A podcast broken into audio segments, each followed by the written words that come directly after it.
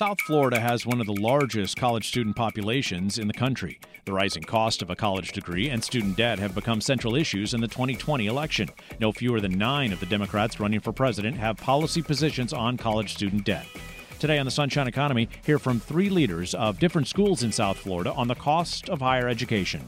If you're a full-time student, about 2400 a year. Roughly $3,400 a semester. All in, it's about $50,000. I'm Tom Hudson.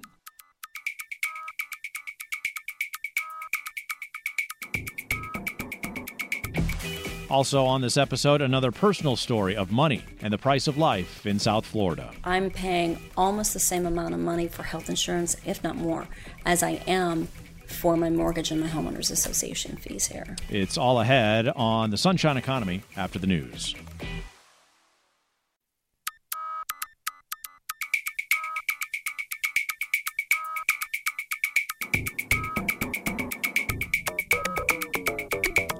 Welcome to the Sunshine Economy on WLRN. I'm Tom Hudson. Thanks for listening. One and a half trillion dollars. How can you even comprehend that much money? It's four years worth of economic activity in South Florida. It's about the same amount of U.S. currency in circulation around the world. It's the amount of student loan debt in the United States $1.5 trillion. 11 cents of every borrowed dollar by Americans has been borrowed to pay for college costs. It's more than any other kind of debt except for the money that we borrow to buy homes. It's the largest share of debt Americans are having a tough time paying off. Payments on 11% of student loans are more than three months late, according to the latest data from the Federal Reserve Bank of New York. And the delinquency rate may actually be understated because student loan payments can be deferred for up to six months after leaving school. College can be expensive, and college costs widely vary. If you're a full-time student, about 2400 a year. Roughly $3,400 a semester. All in, it's about $50,000. That's just the range across three schools here in South Florida Broward College, Florida International University, and the University of Miami. They highlight the spectrum of higher education here, a region with one of the largest college student populations among American metropolitan areas. More than 350,000 people are enrolled in at least one college level course here in South Florida, making it one of the largest concentrations of college students in the nation. Today on the Sunshine Economy, you'll hear from the leaders of those three institutions of higher learning about the growing political debate over tackling this $1.5 trillion issue of student loan debt the public perception of higher education, and the cost of college. FIU President Mark Rosenberg describes the environment for college costs this way. Pretty much out of control. I mean, I agree with the, uh, with the assessment that we've got to do a lot better at, at, at containing tuition costs. FIU's tuition, like Broward College and other state colleges and universities, is limited by state regulations, but the costs to attract top professors and other operational costs are not the major drivers of cost tend to be faculty salaries, of course, staff salaries, presidential salaries. Those are major, major drivers. A number of uh, complex service industries do not realize economies of scale like you know mass production uh, factories. It just doesn't happen like that. You you cannot hire a fraction of a professor. That's University of Miami President Julio Frenk. UM is a private university with more control over what it charges students, but it doesn't make the school immune from regulations. And Frenk points to those rules as another driver of college costs. We live, and rightly so, in a highly regulated environment, and and you know uh, that those regulatory constraints, many of which I totally endorse, you know, Title IX considerations, compliance considerations, do require um, personnel, experts who are not directly in the teaching or research part of our mission, but are enabling that and that adds to costs. He also acknowledges expensive, cutting edge research drives up costs, but he sees competitive value in those expenses. Our students want to come to a university where the textbooks are being written, not just read. And and that costs money. College expenses are very dynamic. Uh, in many ways, it depends on the institution that you're working with. That's Gregory Haile. He's president of Broward College It depends on the level of education that you're seeking, whether it's certificate program, associate's degree program, baccalaureate, master's, or professional degree program as well. So there are obviously varying cost structures depending on where you are in the higher education structure. And that helps explain the wide price differences between these three schools that sit within 30 miles of each other. Combined, their student bodies account for one out of every three people enrolled in college courses in South Florida. Julio Frenk presides over the smallest of the three institutions by student body size and the most expensive, UM. We are very concerned with access. Um, we are concerned with excellence, but excellence without access, uh, actually, what it does is it deepens social inequality because it it, it, it, limits the, the opportunities for those who, who don't have access. Almost three quarters of first time freshmen don't pay the sticker price at the University of Miami. Instead, they receive a mix of scholarships and loans. Now, this is lower than average at private colleges and universities across the nation. In the last school year, almost 90% of freshmen received financial aid from their schools, according to the National Association of College and University Business Officers. A lot of our students who have financial need are extremely meritorious. The implication that if you get need based aid, it's because you don't have the merits, I think, is, is false. Because what we know, and this is, I think, a tragedy, is the amount of meritorious students who, because of lack of information, do not even apply. About the same proportion of students at Broward College get financial help to pay for tuition, too, 75%. The school collects tens of millions of dollars of federal money granted to students to pay their tuition. Gregory Haile is the Broward College president. We have very few of our graduates who take who have debt upon graduation. I think the last time we looked at this, about five percent of our students had debt upon graduation. Um, that's something we are obviously incredibly proud of because we want to make sure that when our students do graduate, they're not laden with debt that uh, compromises their ability to start a family or buy a home or buy a car or whatever it may be to satisfy the needs that they have. FIU also collects tens of millions of dollars a year from students receiving federal Pell Grants. 23,000 FIU students receive the money, $180 million a year in tuition grants for the university. Mark Rosenberg is the president. Between FIU and Miami Dade College, you're looking on the order of probably three to 400 million annually federal transfer payments to underwrite the cost of a college education. Pell Grants are critical uh, for our community. The importance of Pell Grants underscores the financial need most students have to afford school. The grant money generally does not have to be paid back and is awarded on need, based on the cost of the tuition and how much of the tab a student or their family can pick up. But it's not just tuition that makes up the cost of college. The cost of textbooks could go anywhere from uh, $500 to $1,000 a semester.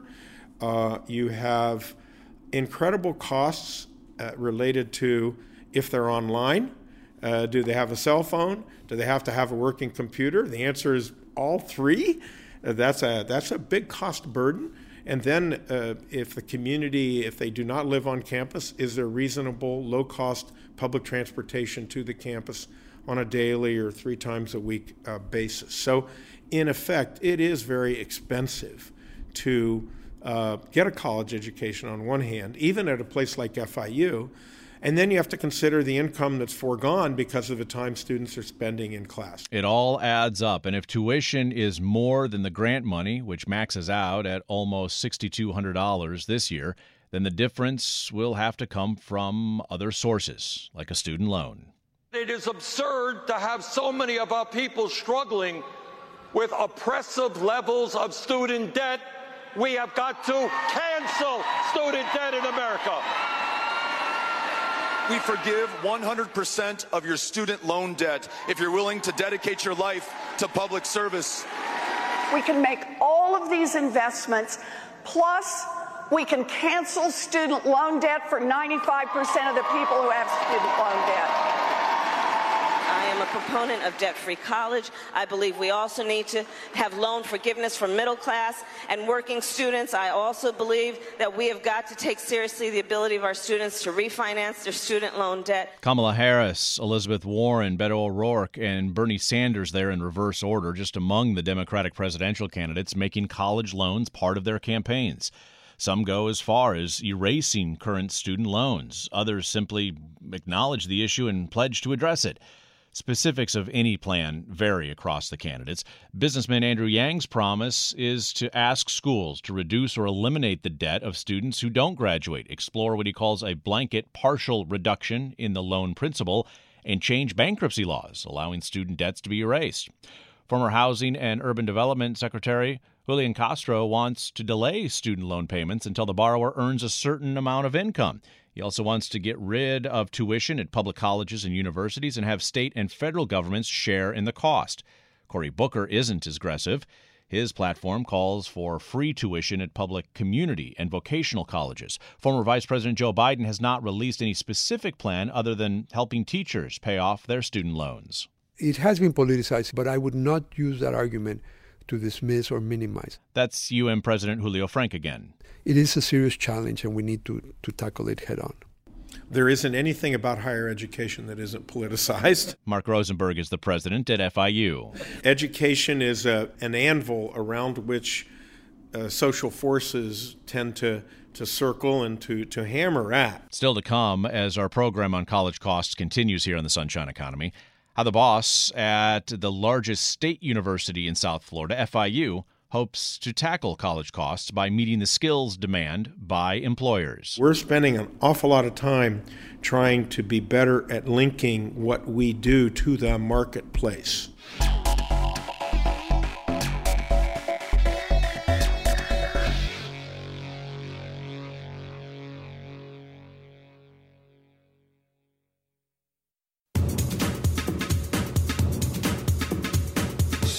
We're back on the Sunshine Economy on WLRN. I'm Tom Hudson. Thanks again for listening and supporting public radio.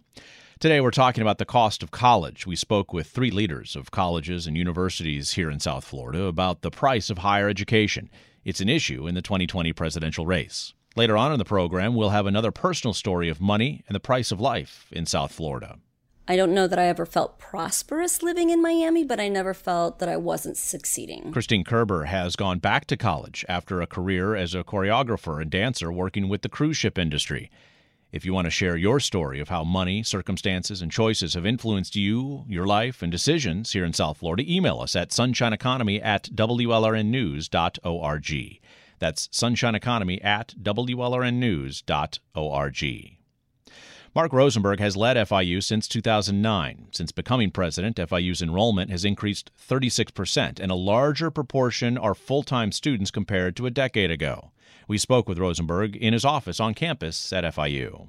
Unlike in many parts of the country where if students work, they organize their work around their studies, here in South Florida, our experience is that our students organize their studies around their work, uh, in part because uh, of the low household income in part because the uh, stu- the student is the families just expect uh, members of their family to work to help cover costs, and part of that is because we have a very high percentage of first generation students who are they do not have other family members who have a college experience. How does that affect the college experience when that relationship with the college classroom versus one's income producing time is flipped, as you describe yes. it here in South Florida. So I think our students value and appreciate more of their education because they don't take it for granted. The framing of the issue here in 2019 and the 2020 election cycle, some have framed the issue within social justice or economic uh, equality. Others have framed it as an economic development issue you're leading a, a, large public institution here. You're dealing with these costs. Real. How do you frame this issue around college costs? How do you see it? Well, uh, I want to keep college costs as low as possible. That's first of all. And uh, second of all, I do believe that there is a social justice component to education. We live in a free society. We live in a democracy. We understand that that uh, one of the the great equalizers is education. We're spending an awful lot of time trying to be better at linking what we do to the marketplace. And nationally, there's a conversation about the so-called mismatch that we're turning, skills mismatch. Skills mismatch. We're turning out a lot of students who don't have the right skills for the marketplace, and that's why there's six to seven million jobs that are av- available. I have a slightly different approach to that challenge. I think that challenge is a shared responsibility, in that yes, between whom? Well, between institutions of higher education and employers, and the market, meaning that um, the marketplace really can't expect that we are going to turn out uh, talent that matches the specificities of the of the very complicated occupational spectrum that exists. What we can do is turn out very talented, well prepared individuals who then, if companies are willing through internships, through apprenticeships, to give on the job training, we have a very, very potent, powerful, responsive package. At one level, a great uh, general education preparing students for the world of work, and at the operational, practical level, students who have a lot of hands on experience with employers. Bernie Sanders and Elizabeth Warren have made uh, the cost of college a pillar of their platforms for their Democratic uh, uh, ambitions to be the that party's candidate for president. Uh, most of the Democratic uh, primary candidates have some kind of plan calling for at least two years of uh, free or low cost mm-hmm. college education. As a leader of a public institution, has that kind of concentration at that level uh, begun to influence uh, any strategy or tactics that, that you have taken? Yeah, I um, our I mean those those arguments are are uh, timely. I, I, I don't see them working as as operational public policy options uh, in part because I think that that kind of reform is very, very difficult uh, to, to bring about. But the kind of reform that I'm interested in that comes out of that is we need to be far more learner centric uh, rather than student centric. Uh, What's the difference? The difference is that, a, that an individual may uh, may not want to get another degree, but they're going to need to learn lifelong because of the explosion in tech, because of the exponentiality of tech.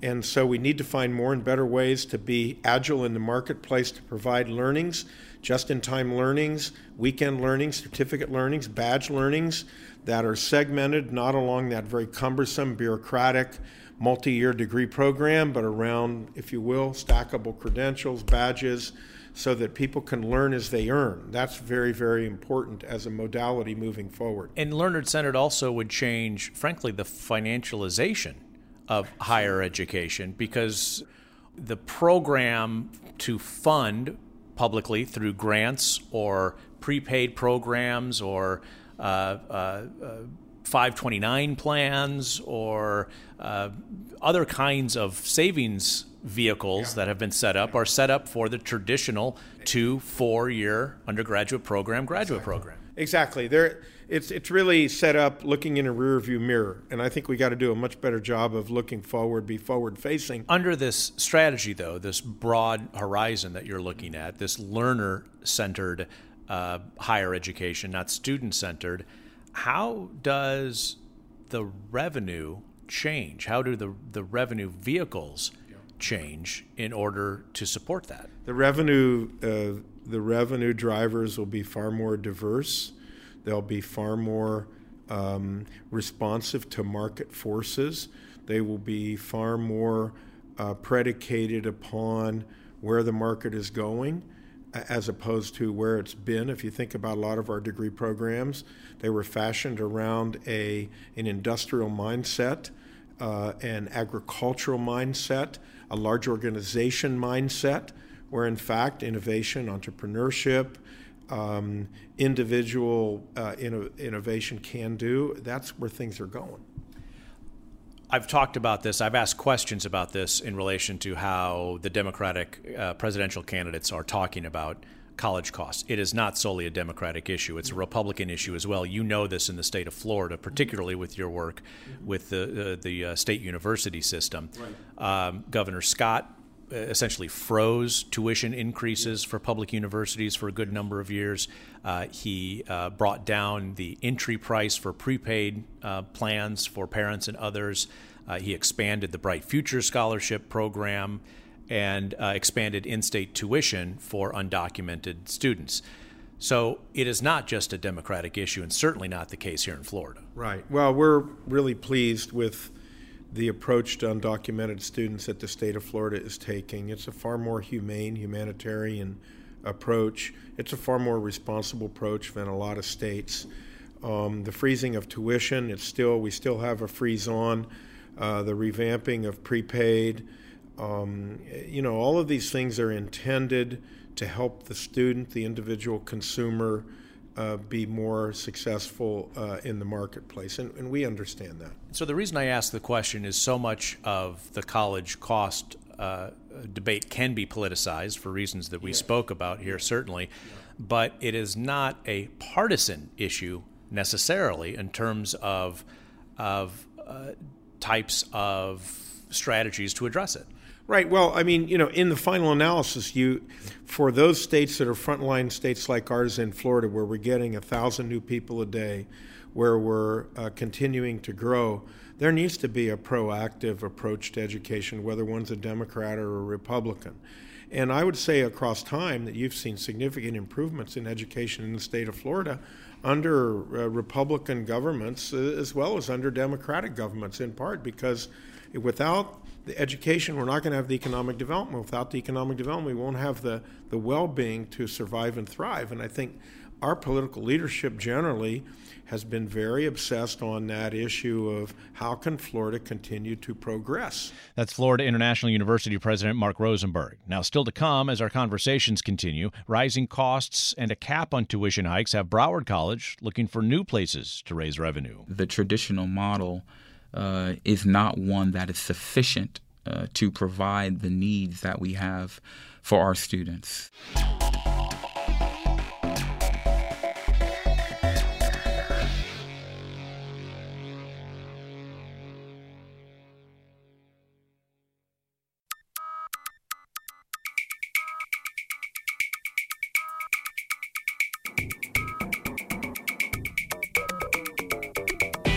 We're back on the Sunshine Economy. I'm Tom Hudson. Today we're talking about college costs. Student loans are the biggest source of debt for Americans that's not related to property. The total amount of mortgage debt in the country is much larger than student loan debt, but there is more money owed on student loans than car loans, for instance, according to the Federal Reserve.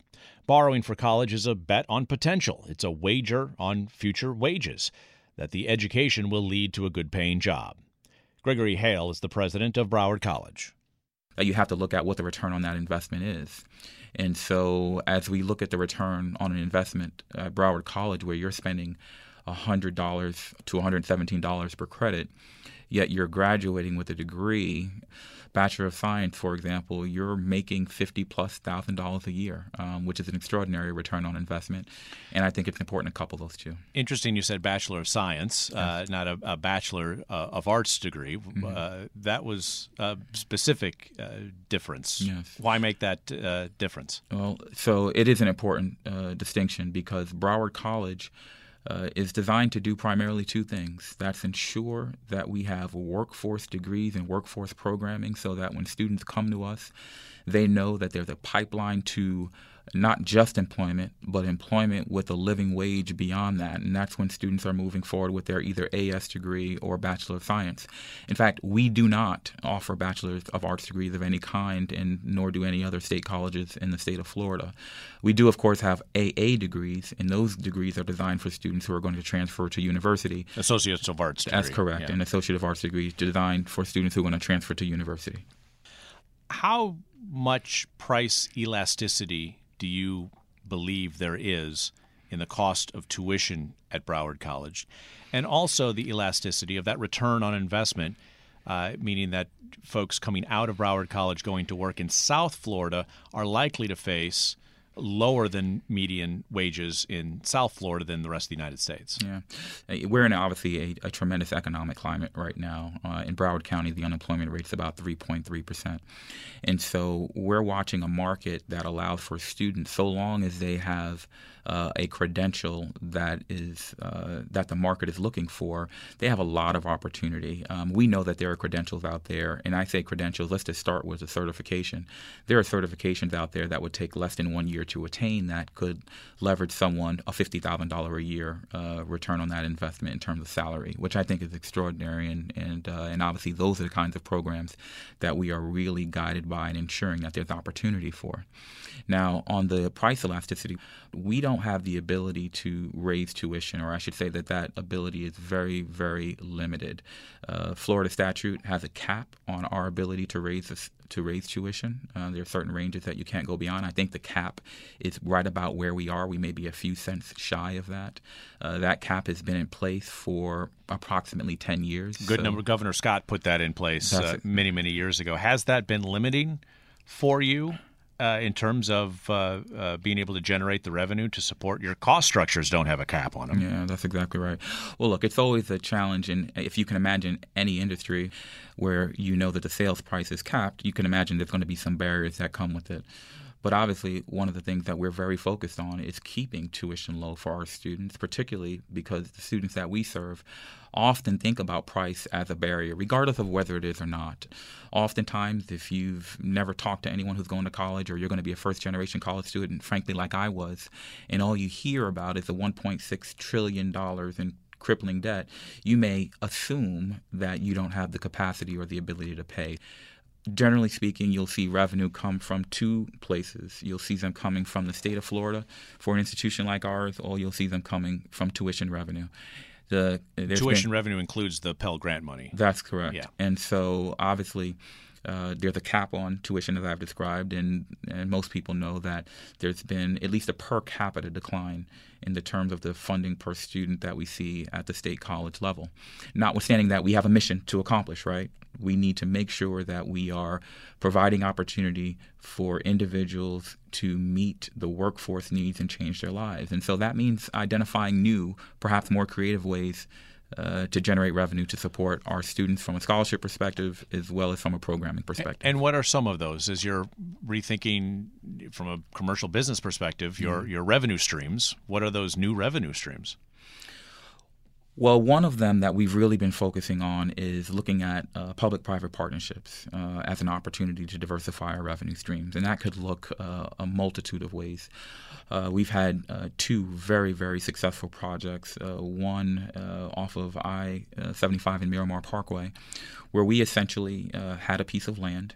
We were able to leverage the land so the developer would come in and build a 90,000 square foot building and then we are now in providing programming in 45,000 square feet of that building, while we have a partner in the form of FIU who's also providing programming in the other 45,000 square feet. And because of essentially a sublease arrangement, Broward College isn't paying at all for that building. So here you have a facility that was developed that is at capacity, providing programming, getting students from Broward College to FIU without any harm to the taxpayer. Um, these are the kinds of opportunities that we're looking for. Uh, another great project that's actually in the midst of completion is one on Las Olas Boulevard. Uh, we had and continue to have land on Las Olas with Las Olas frontage. And so what we decided to do was we put that land on the market for development. And uh, as we speak, there is a 20 plus story facility uh, being developed by the Stiles Corporation. Uh, that'll be commercialized, and we're actually going to yield land lease revenue as well as some back end profit sharing. Now, again, that is not a traditional revenue source that institutions look at. But you think about the bind that we're in between the cap on tuition revenue as well as the declines in state revenue per capita, and you have to come up with creative solutions to do this. And, and it's been, frankly, fantastic to see how partners have come forward to collaborate with us, knowing that this is for the greater good of a service to our students and inevitably our community. Can you share with us the kind of revenue projections you expect either sure. of those deals to uh, to mean for yeah. Broward College? Oh yeah, so it's actually uh, quite exciting. So on the downtown lease revenue, we know we're going to generate about two million dollars a year, and those and those are going to go to support our students and our programming. It's not nearly enough to satisfy the challenges that we have uh, as an institution. We have about a hundred million dollars, a hundred plus million dollars in deferred maintenance.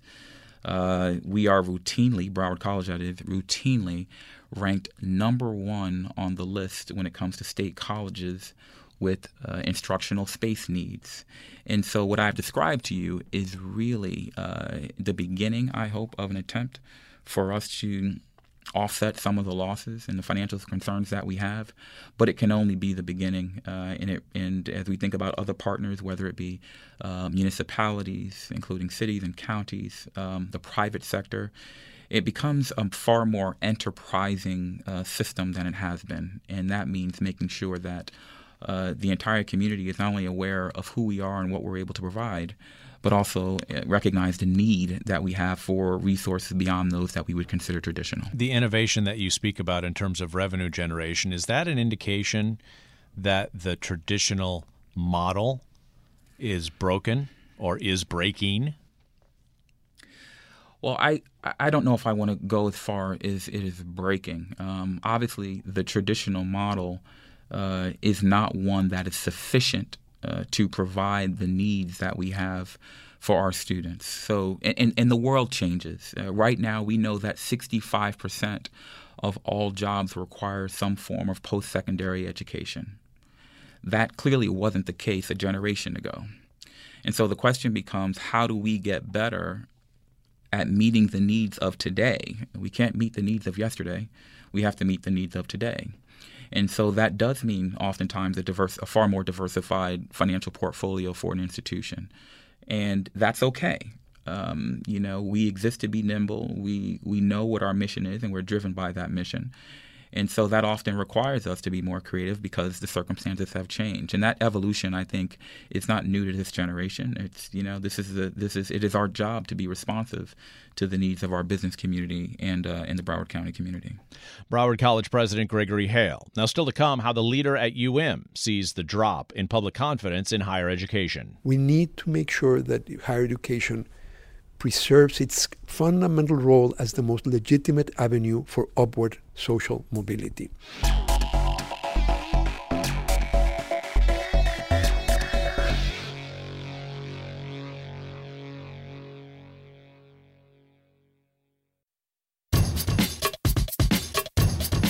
Welcome back to the Sunshine Economy on WLRN. I'm Tom Hudson. We're talking about college costs on today's program, featuring conversations with three leaders of higher education institutions here in South Florida. A little bit later, a story of money and the price of life in our region. I'm wondering if I really want to stay in a city that is going to be economically more challenging to live in as I grow older, and how much time do I want to spend working? We will hear Christine Kerber's story of how money, circumstances, and choices have influenced her life and decisions. You can share your story if you'd like. Email us at sunshineeconomy at WLRNnews.org. That's sunshineeconomy at WLRNnews.org. While Bernie Sanders and Elizabeth Warren are touting plans to make college free in their effort to win the Democratic presidential nomination, some schools are moving to eliminate tuition.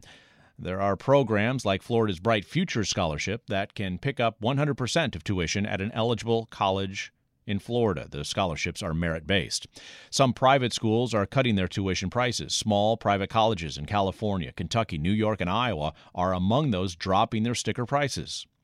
Few students at the University of Miami pay the $50,000 a year sticker price. Only about one in four first time freshmen do.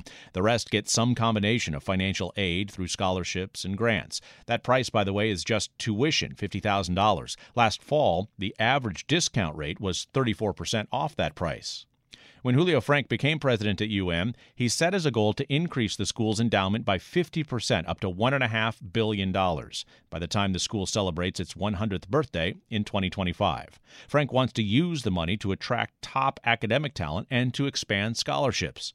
We spoke with the UM president in his office in Coral Gables. The amount of money your family has should not be the factor that determines whether you have the opportunity of a, of a college education or a graduate education in a world class institution like the University of Miami. And that's almost, I, I, would say, an ethical position of the university. It's part of our core values. But I think it's also very important at a time when inequalities are growing, and when that is a major uh, factor in the in the um, weakening of the social fabric, both in the United States and, and around the world more broadly. We need to make sure that higher education preserves its fundamental role as the most legitimate avenue for upward social mobility. It's a role it's played historically, and that role is at risk if we do not ac- assure access independent of financial means. And, and so that role of being the most legitimate vehicle for upward social mobility has to be the core of what higher education is all about. That brings up a, a question in regards to how the public is viewing higher education and the effect on the broader society. There was a Pew Research Center survey out recently that you may be familiar with that found the share of Americans thinking universities are having a negative effect on the country increased from 26% in 2012 to 38%. And the increase was attributed to Republicans or independents leaning Republican. Why do you think the university's effect has been viewed uh, by this segment of the population as a growing negative effect on society? My impression is that universities are sort of being categorized as as elitist, and and that probably some of those negative perceptions are driven by that, and this is why this question of access is so important. Uh, you know, we we have a very diversified higher education system in the United States. That's a strength. There should be an opportunity, and not all of it, by the way, has to be four-year colleges. There's a very important place for vocational training. There's a very important place for community, two-year community colleges. Those are all valuable and legitimate uh, opportunities for people. But you also, we also have in this country the best in the world, the best selective universities. And the idea of being selective should not be confused with being elitist.